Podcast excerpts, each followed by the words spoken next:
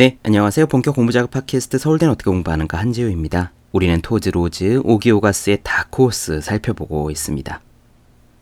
무슨 일을 해야 할지 모르는 사람은 진로를 어떻게 정할까요? 취직 준비를 할 때 생각해 봅시다. 좋은 회사냐, 연봉이 높냐, 장래성이 있냐, 이런 것들을 주로 보잖아요. 그런데 가만 들여다보면 이런 요소들은 전부 외적인 것들입니다. 그 회사가 대기업인지, 그 회사가 연봉을 많이 주는지, 그 회사가 성장할 건지는 전부 내 문제가 아니라 그 회사의 문제죠. 저자들은 이런 방식을 표준화된 방식이라고 말합니다. 표준화 방식을 따라 더 좋은 곳에 들어가면 우리는 성공했다라고 보통 말들을 하지요. 그런데 다크호스들의 선택은 좀 다릅니다. 그들의 판단 기준은 밖이 아니라 안을 향해 있습니다. 내가 무엇을 하고 싶은지 미시적 동기를 이해하는 게 출발이라고 했어요. 그 다음에는 자신의 동기에 보다 적합한 진로를 찾는 겁니다. 즉, 사회에서 다른 사람들이 보기에 좋은 곳이냐 아니냐가 아니라 나에게 맞느냐 아니냐가 핵심이에요. 그래야 충족감을 가지고 일할 수 있는 것이기 때문이죠. 다크호스가 되는 비결 두 번째, 자기가 선택하고 자신의 선택에 대해서 알아야 한다라는 부분 나누어 드립니다. 혹시나 하는 마음에 두 가지 언급을 드릴게요. 첫째, 누구나 다 이 다크호스의 방식을 따르라는 게 아니라는 점 누차 말씀드렸으니 이해하셨을 거예요. 그리고 둘째, 자기를 알고 자기의 삶을 선택하는 건 역시 절대 쉬운 일은 아니라는 겁니다. 이 점 꼭 아셨으면 좋겠어요. 제 생각에는 그건 역시 상당한 연습을 필요로 하는 겁니다. 나는 누구인가라고 스스로에게 끊임없이 묻는 연습 말이죠. 자, 그럼 오늘 이야기 시작하겠습니다.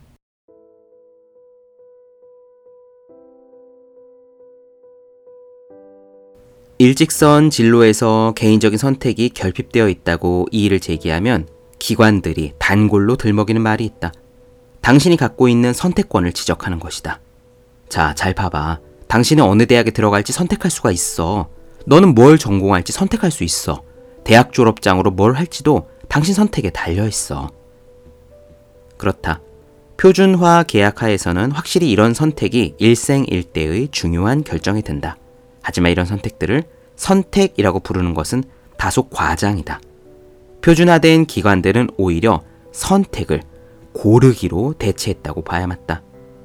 예를 들어 당신에게 진학 대학을 미시간 대학이나 노스캐롤라이나 대학 중에서 정할 자유가 있다고 치더라도 이 결정은 어느 대학이 실제로 당신을 받아줄지에 따라 전적으로 좌우되는 문제다. 당신은 들어갈 대학을 선택하는 게 아니다.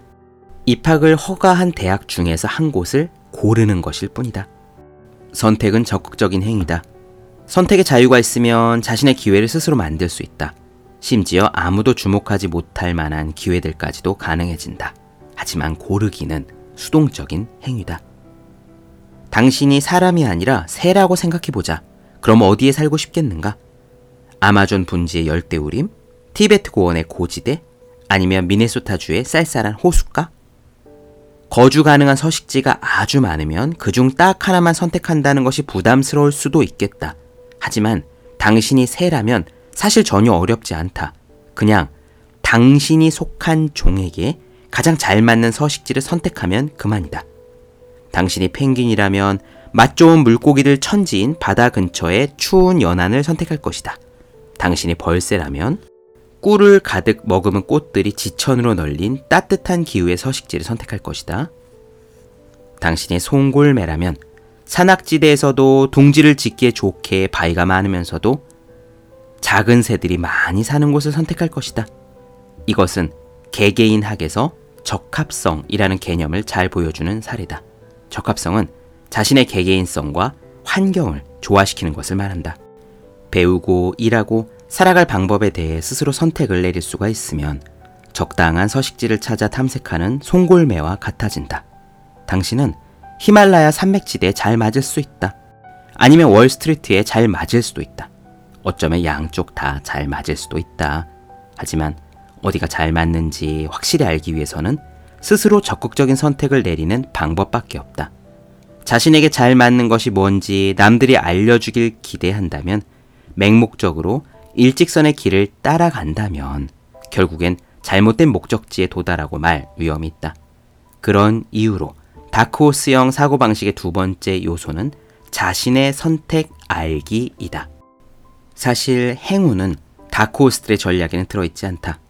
얼핏 보기와는 달리 다크호스들은 곧고 좁은 길을 따라가는 사람들에 비해 더 위험한 선택을 내리는 것도 아니다. 다크호스들 역시 다른 사람들처럼 어떤 선택의 위험성을 신중히 따져보면서 불필요한 도박은 최대한 피하려고 한다. 다만 위험을 평가하는 방식에서만큼은 남다른 경향을 띈다. 보통 사람들이 따르는 표준화형 사고방식에서는 위험성이 성공 확률과 결부된다. 하지만 다크호스형 사고방식에서는 위험성이 적합성에 따라 결정된다. 즉, 다크호스들은 자신의 고유한 미시적 동기 패턴이 기회의 특징과 얼마나 잘 조화되는지를 따져본다는 뜻이다. 일단 자신의 진정한 미시적 동기를 바탕으로 선택을 내리면 거의 예외 없이 좋은 선택으로 귀결된다. 아주 조금이라도 자신을 이해하고 내린 선택은 자신을 전혀 이해하지 못하고 내린 선택보다 더 낫기 때문이다.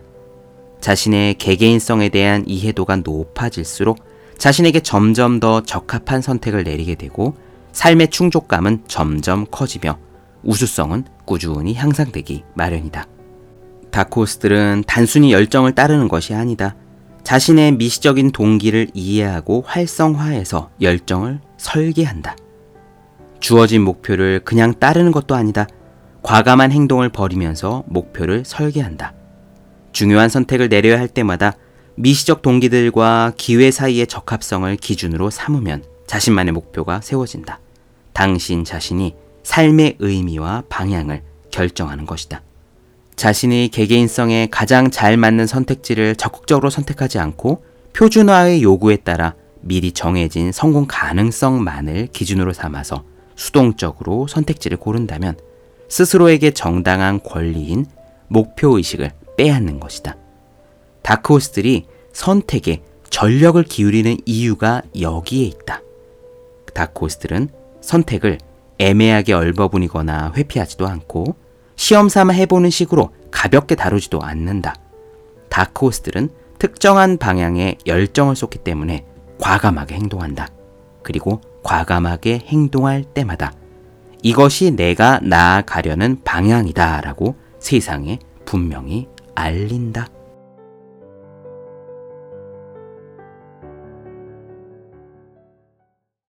네, 본격 공부자극 팟캐스트 서울대는 어떻게 공부하는가 토드 로즈 오기 오가스의 다크호스 나눠드렸습니다.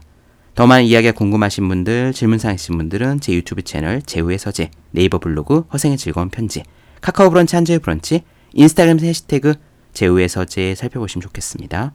또 해야 하는 일과 하고 싶은 일 사이에서 고민하며 쓴 제 첫 번째 에세이 노력이라 쓰고 버티기라 읽는 공부하시는 모든 분들을 위해 어떻게 공부하는 게 효율적인지 설명한 혼자 하는 공부의 정서 그리고 책상에 올려두기만 해도 공부하고 싶어지는 365 혼공 캘린더 아직 읽지 않으셨다면 꼭 한번 읽어보셨으면 좋겠습니다. 그럼 오늘 여기까지 할게요. 전 다음 시간에 뵙겠습니다. 여러분 모두 열심히 공부하십시오. 저도 열심히 하겠습니다.